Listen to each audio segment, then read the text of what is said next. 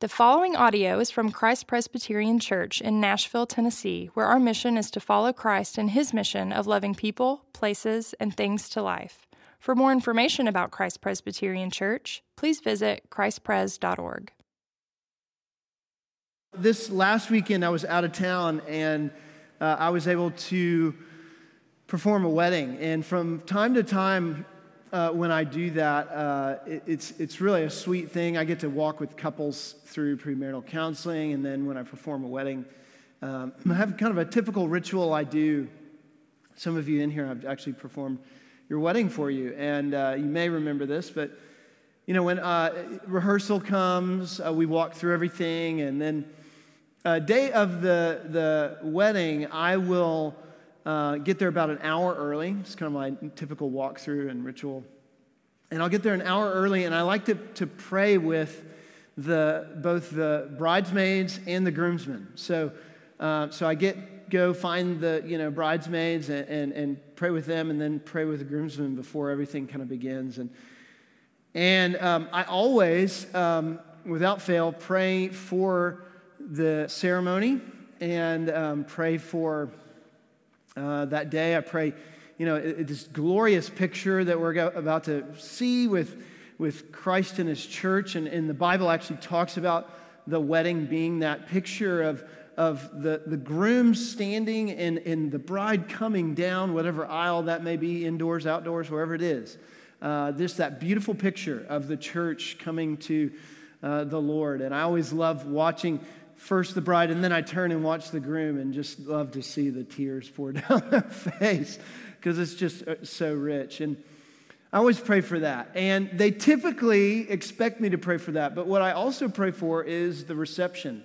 And, and how I always pray for it is this I say, Lord, thank you for that. And let every word of the ceremony, everything get soaked up. And then when I move to praying for this, the reception, I say, and Lord, then let us party. And I always get, the, get a laugh or a snicker or a smile just as you gave me. And, um, and I talk about the party and I say, Lord, uh, uh, as much as the ceremony, uh, the, the party points to you as well. And, um, and, and I think I get a lot of laughter and um, maybe some people are uncomfortable. I can't tell. Because one, it's that this guy's praying for a party. Uh, that's kind of funny and I talk about eating and dancing and drinking and, and being together and um, celebrating. But I also wonder if it, it makes people think, huh, I mean, yeah, here's this guy. I expect him to pray for the ceremony. Isn't that what the pastor's for? I mean, you know, that's what he's there for. You get this thing done. Like, you go to the ceremony, get it taken care of, and, and you pray for that. And they expect that. But they don't expect to pray for the party the reception, like how is it connected to that? And then I also think there may be some laughter because I wonder if how many people actually connect what it means to follow Jesus to the party. I'm about to read you a parable that Jesus uh, talks about a party, a banquet. And uh, if you've ever noticed or read in the Gospels, and if, if you're unfamiliar with the Bible, in the Gospels, the, the narrative accounts of Jesus, there are not only a number of places where Jesus is eating with people, but there are other places, a number of places where he's talking about eating and partying and celebrating and banquets. And when he does, he's really want a lot of very important things happen there. So this actual parable takes place when they're at, he's eating with someone and then tells about another party. So hear this from Luke chapter 14, verses 12 to 24. He said also to the man who had invited him, that is, who invited Jesus, When you give a dinner or a banquet, do not invite your friends or your brothers or your relatives or rich neighbors, lest they also invite you in return and you be repaid. But when you give a feast, invite the poor, the crippled, the lame, the blind, and you will be blessed because they cannot repay you for you will be repaid at the resurrection of the just. When one of those who reclined at the table with him heard these things, he said to him, Blessed is everyone who will eat bread in the kingdom of God. But he said to him, A man once gave a banquet and invited many. And at the time for the banquet, he sent the servant to say to those who, he had been, who had been invited, Come, for everything now is ready. But they all alike began to make excuses. First said to him, I've, I've bought a field and I must go out and see it. Please have me excused. And another said, I've bought a five yoke of oxen and I, I, I go, have to go examine them. Please have me excused. And another said, I've married a wife and therefore cannot come. So the servant came and reported these things to his master. Then the master of the house became angry and said to his servant, Go out quickly into the streets and lanes of the city and bring in the poor and the crippled and the blind and the lame. And the servant said, Sir, what you have commanded has been done, and still there is room. And the master said to the servant, Go out to the highways and hedges and compel people to come in, that my house may be filled. For I tell you, none of those men who are invited shall taste my banquet. This is the word of the Lord. Praise be to Christ. Why would Jesus have this? Why have this discussion? Jesus is having this discussion about a banquet at a dinner. And many of these dinners would take place, and you would usually have somebody at your dinner like Jesus because you wanted to investigate them. Somebody popular, somebody important, you brought them to your, your house. Let's have a dinner. Let's check this person out. And the guy blurts out after Jesus kind of talks about what a dinner should be don't invite just all the people you expect, invite the people that wouldn't. He goes, Oh, blessed are many who would eat. Blessed is anyone who would eat bread in the kingdom of God. Now, he's not just yelling that out because he's, you know, excited. He's yelling that out almost declaratively, like, where do you stand on this? Because they wanted to see what was up with this Jesus guy. And they really want to investigate him in two ways, and that we're going to look at this parable. One is, what is the hospitality that Jesus is trying to get across that God has, and what a true banquet, what a true wedding supper looks like, and what does the generosity look like from that host. So, the hospitality and generosity. The people ate quite a bit, and when they did at the event, it was always a social thing. It was a little bit more than just, hey, we're going to throw a party, come on over. It was, hey, who you invited was always important about your social climbing, had a lot to do with it. And at this particular meal where Jesus is eating himself is at a Pharisee's house.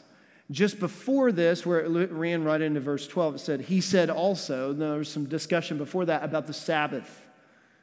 So, Jesus, think about this Jesus is, is this really important figure on the scene. He's healed many, he's discussed many things, he's, he's actually brought fed 5,000 people with such little food. He is a very important figure. And they're like, eh, come to our dinner. Let's check this guy out.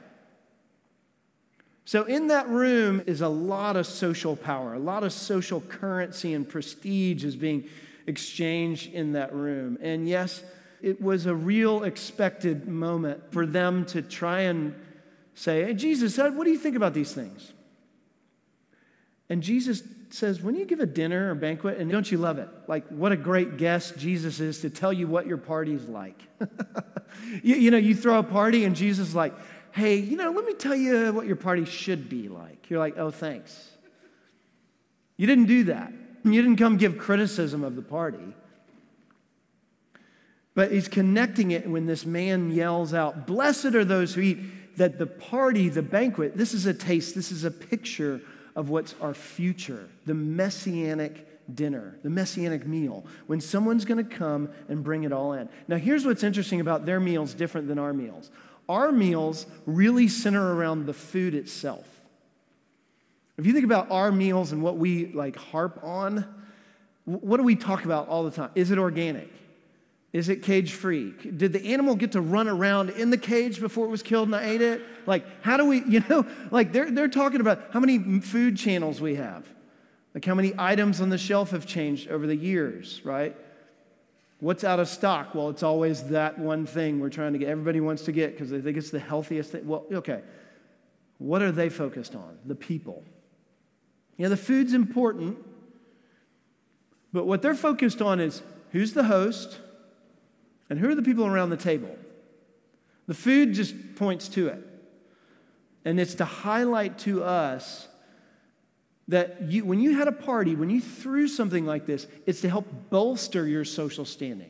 So whoever's hosting this party is hoping what they will get out of this is hey, my party was next level. My dinner was next level. I had Jesus. We're close now. they were hoping that their hospitality was the best. But Jesus says, let me tell you about what true hospitality is. When you give a dinner, verse 12, or a banquet, do not invite your friends or your brothers or your relatives or rich neighbors, lest they also invite you in return and you be repaid. Because the social currency of a dinner was if you could throw this party as a host, you are expecting them to give it back to you. In fact, when people walk into these parties, you were supposed to shower compliments on all of your guests, usually probably hollow.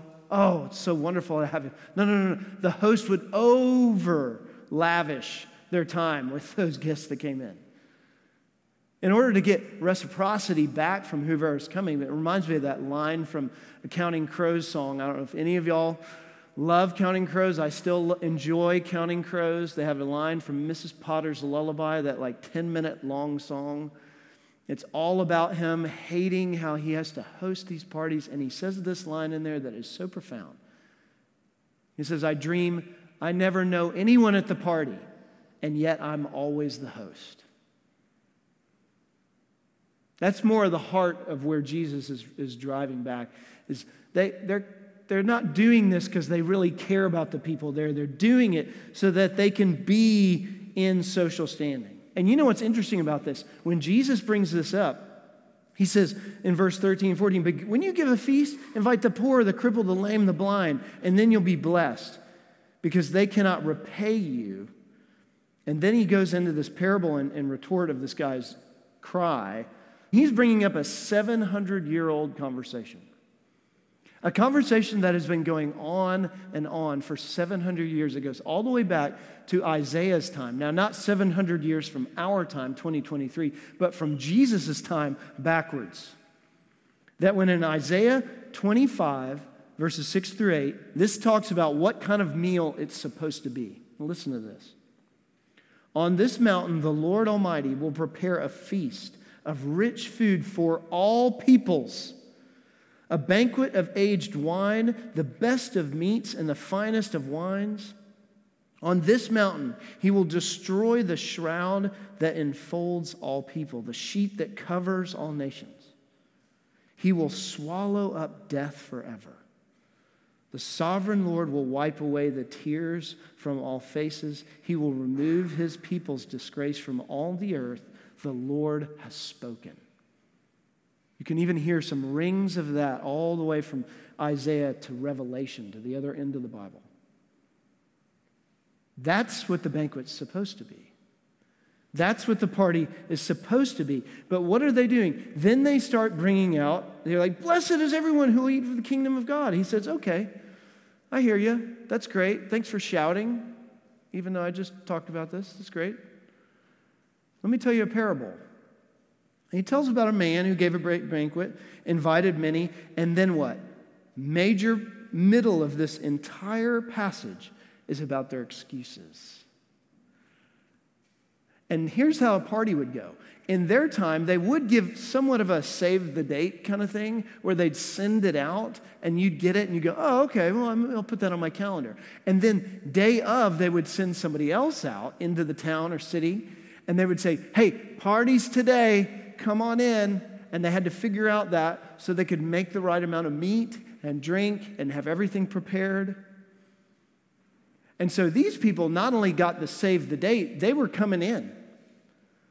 And they actually went into the party and then started saying things like, oh man, I got some oxen I got to go take a look at. And not many of us are like, I don't really have that excuse. But you know what we're really good at? on the Evites, the maybe and the no, and then the comment section? How good are we at trying to figure out what to say And then I can't come, I've got so many other things. No, no. And why do they even put a maybe in there on the Evites? Like, that's the worst idea ever. Because then we're like, oh, then I can get away with not saying no. It's perfect. Non confrontational, maybe. Love it. Even on my calendar, I can push maybe, and, and it doesn't show up. You know, if you put yes, it's solid. No, it doesn't show up. Maybe it's all those hash lines. So you're like, oh, yeah, that gives me, like, makes me feel like I don't really have to commit. That's exactly what's happening.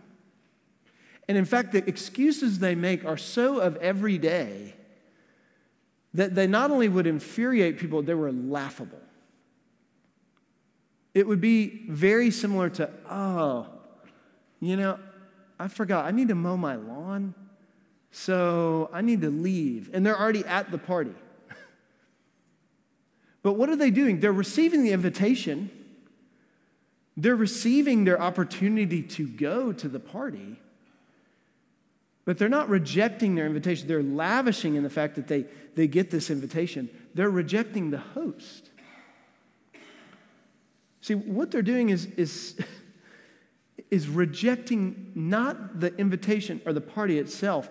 They're saying to the host, You're fine and all, this is great, but I got these other things in life that are going on, and this party's kind of like meh. So I'm going to go take care of those things.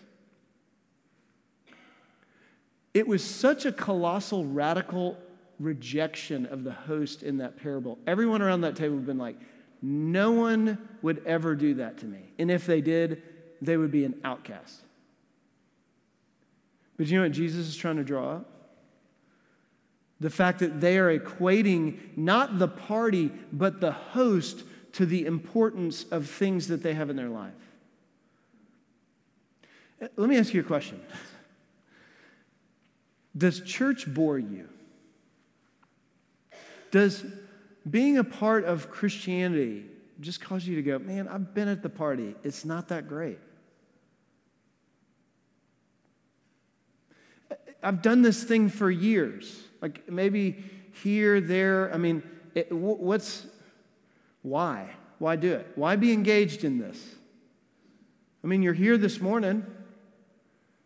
But what keeps you here? What makes you come back? I mean, maybe some of you are here coming back into the church and you're like, yeah, I was kind of wondering that myself. I have people asking me that at work. I have people that are kind of like, eh, I did that for a while. You know what Jesus is getting at? He's saying the reason that we're there is we've lost the fact that we that the party isn't about how great it is but of who's hosting it. And we've begun looking at this, granted, like everything else. This gathering this morning isn't about me, it isn't about you.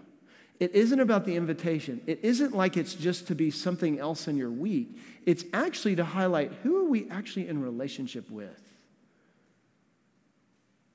Because I'll bet for many of us, that the boredom, the cynicism, the, the drab, the what keeps me engaged, why do this thing anymore, is because we've started equating our relationship with God to anything else. And there are plenty of other practical things I need to take care of in life. Isn't that honestly where we go? When you wake up and you go, man, I'll go to the 1030 because I don't have to wake up as early those 8.30 suckers. Uh, well, that's not, okay, I got some sleep, but I'll go, yeah. Why are we here? Is this about a party? Is this about being with the king, or has it really become that drab thing? And, and we need to ask that of ourselves. That's what Jesus is wanting to get to the heart of. That the hospitality of who's actually throwing this banquet is a lot more than what it is. Otherwise, it's just like anything else, and there's no distinguishing marker. You know, C.S. Lewis wrote an essay in a collection. Probably heard of The Weight of Glory is the collection of essays. In that, he wrote an essay called The Inner Ring. And uh, some of you have read that. Some of you, I may have read it with you. Uh, it's a fantastic essay. And the whole essay begins with um, a senior advisor in the military who is completely snubbed by a very inferior uh, advisor in the military, not based on anything, medals, or markers on their chest, but simply because of their social network. And Lewis begins to draw out the fact that all of us have these circles that we want to be a part of and that we utilize and that we want to break into and we want to keep. And he actually zeroes in on the fact that we try and make these circles and try and these rings, these inner rings, in order to, to gain intimacy or keep it, in order to have a badge of it. And yet we're all isolated and lonely. Why does it feel like so many people in Nashville feel like Nashville is a place where everybody keeps you at arm's length? Because we all want to be on an inner circle. And yet, do people really know me or do, do I know them?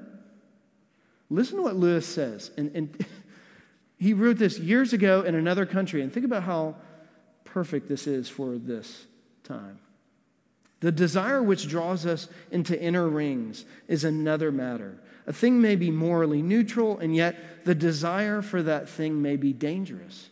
Unless you take a measure to prevent it, this desire is going to be one of the chief motives of your life. From the moment you enter your profession until you are too old to care, if you do nothing about it, if you drift with the stream, you will in fact be an inner ringer. I don't say that you'll be a successful one, that as may be, but whether by pining and moping outside the rings that you can never enter, or by passing triumphantly further and further in, one way or the other, you will be of that kind of man. That is a very stark assessment of what the host of this party is wanting to do and of, of the difference of what Jesus is saying. What is the banquet that God is throwing? Who is he bringing in? It's with radical generosity. Notice what happens in this parable. It moves from all the excuses, and then the servant came, verse 21, and reported these things to the master. And the master of the house became very angry and then said to his servant, and his anger moves quickly to graciousness and says, Go out quickly into the streets and lanes of the city, bring in the poor and crippled and blind and lame. Now, at first you could read that and you go, man, Christianity is talking about, yes, and we should be reaching out in those ways into the city. But it doesn't stop with just the idea of, oh man, that's sweet, what God's doing. Do you know there's more to it? Because what was expected when you were invited to these parties was to give back, that it would give you some sort of meritocracy, some sort of payback. But if you notice who he's inviting, these people can't pay back anything. There's no reciprocity that can be done there. There's nothing they can hand back that's going to give them some sort of credit or social standing back into society. In fact, they were the marginalized, they were put to the side. Many of them were not even uh, allowed to go into worship service or other places because of their issues. If you read of the, the, those lame, poor, uh, those marginalized throughout the rest of the Gospels, you see that. They're the ones that the Pharisees are like, why is Jesus going to these people? It's not like he's going to build his ministry on that. Oh, you bet he will.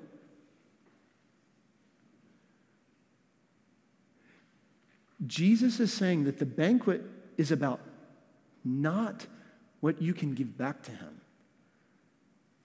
but of who he goes to get. I remember my son coming back from a moment. he mentioned this one point uh, years ago from somebody's house, and he told me something about, hey, they, they were having paybacks. And I was like, paybacks? It's like, well, yeah, if somebody does something wrong to you, you pay them back. Like you do something wrong back. And I was like, huh. But you know what he's saying? He's saying what we all know and believe. We all live in a meritocracy enough to where we believe that life is about paybacks. Like if I come here, God, you, you, you kind of owe me a little bit. I expect things to work out in my life. My job, I'm showing up every day. Like somebody does something wrong to me, I'm going to snub them. Could be a Facebook snub, but I'm still going to snub them. We live our lives that way. And yet, you know what? The radical generosity that this parable is showing us? Who does God invite to his party? The people that are snubbed. The people that can't give anything back. He says, Are you going to come? Come on. Invited, they're in. Those who we wouldn't think, those who we wouldn't even want to come. That's who these people are.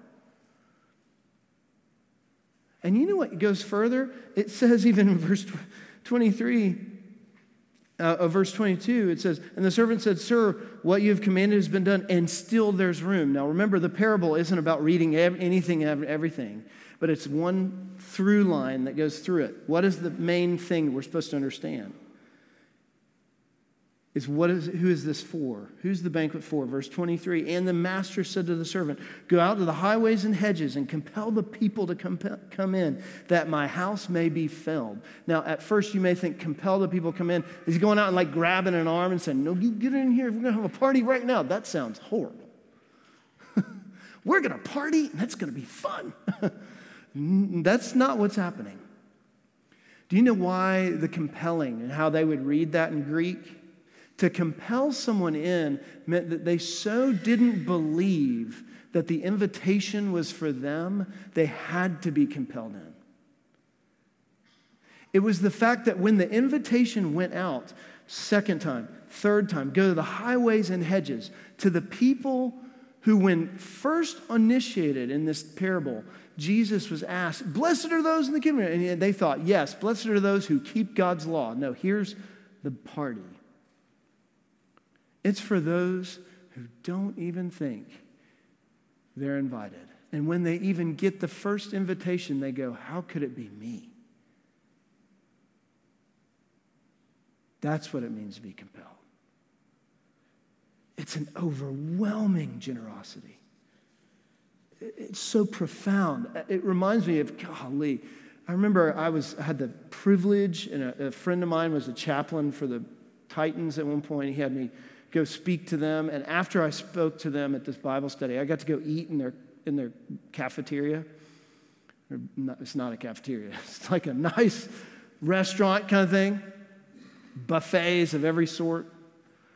And here I am in line getting whatever I wanted. And here comes Derrick Henry right next to me. Here comes all these guys, like, boom, boom. I'm like, uh, I know you. I mean, and funny thing, they were riding around on on hoverboards. I'm like, are you really that tired from practice? Like, mm, they're like this, you know, they're like going wherever they want. I'm like, whoa, okay. I'm sitting there looking at these guys going, how did I get in here? That is exactly what it is. That is what this banquet is for. And the application of it for us is to say this thing this is a come as you are party, but it is not a stay as you are party.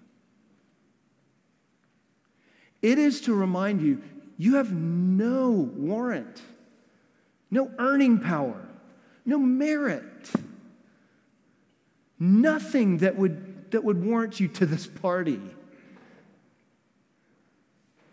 And yet, at the same time, you can't leave this party the same.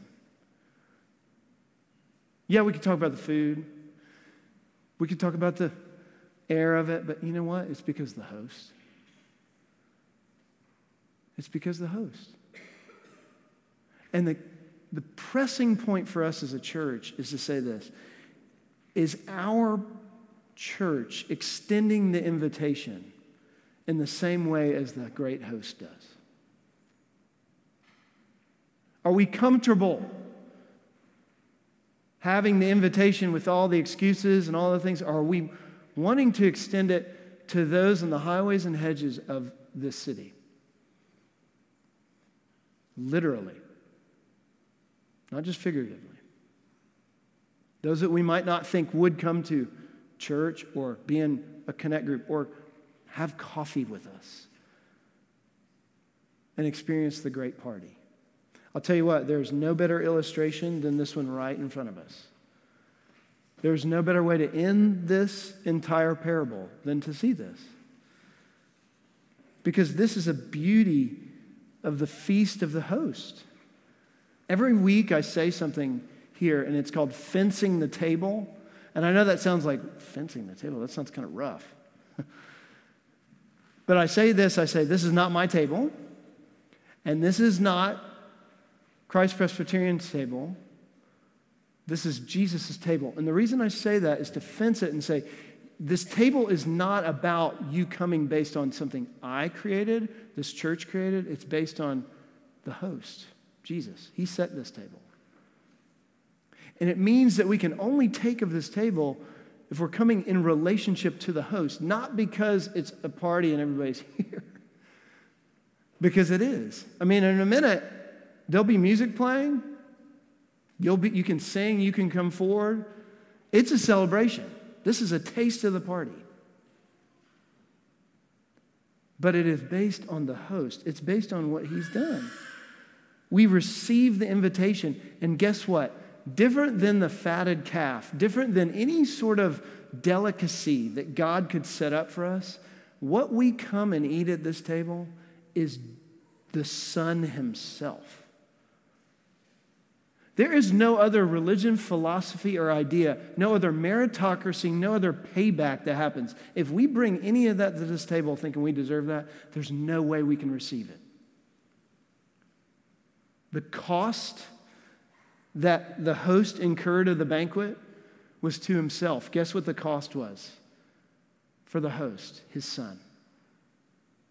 So that you can come rub shoulders with people at this table and, and know that this isn't about you, this is about Him, and yet it is all about transforming you.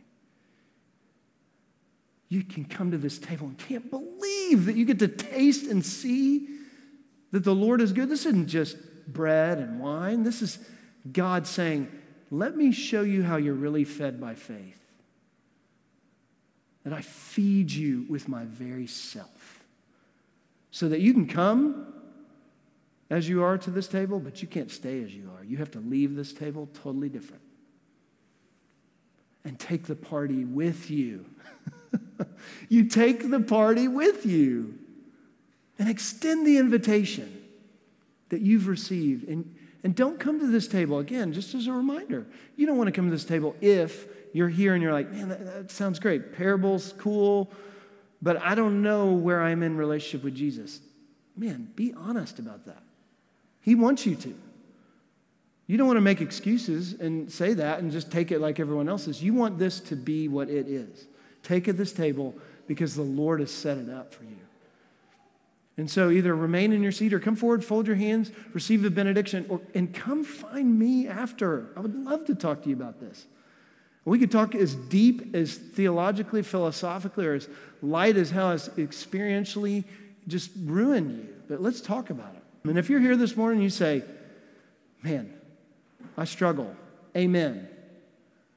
Come taste the host of the party and let your shoulders drop and let your heart be filled with joy and be reminded again. Amen? Let's stand together.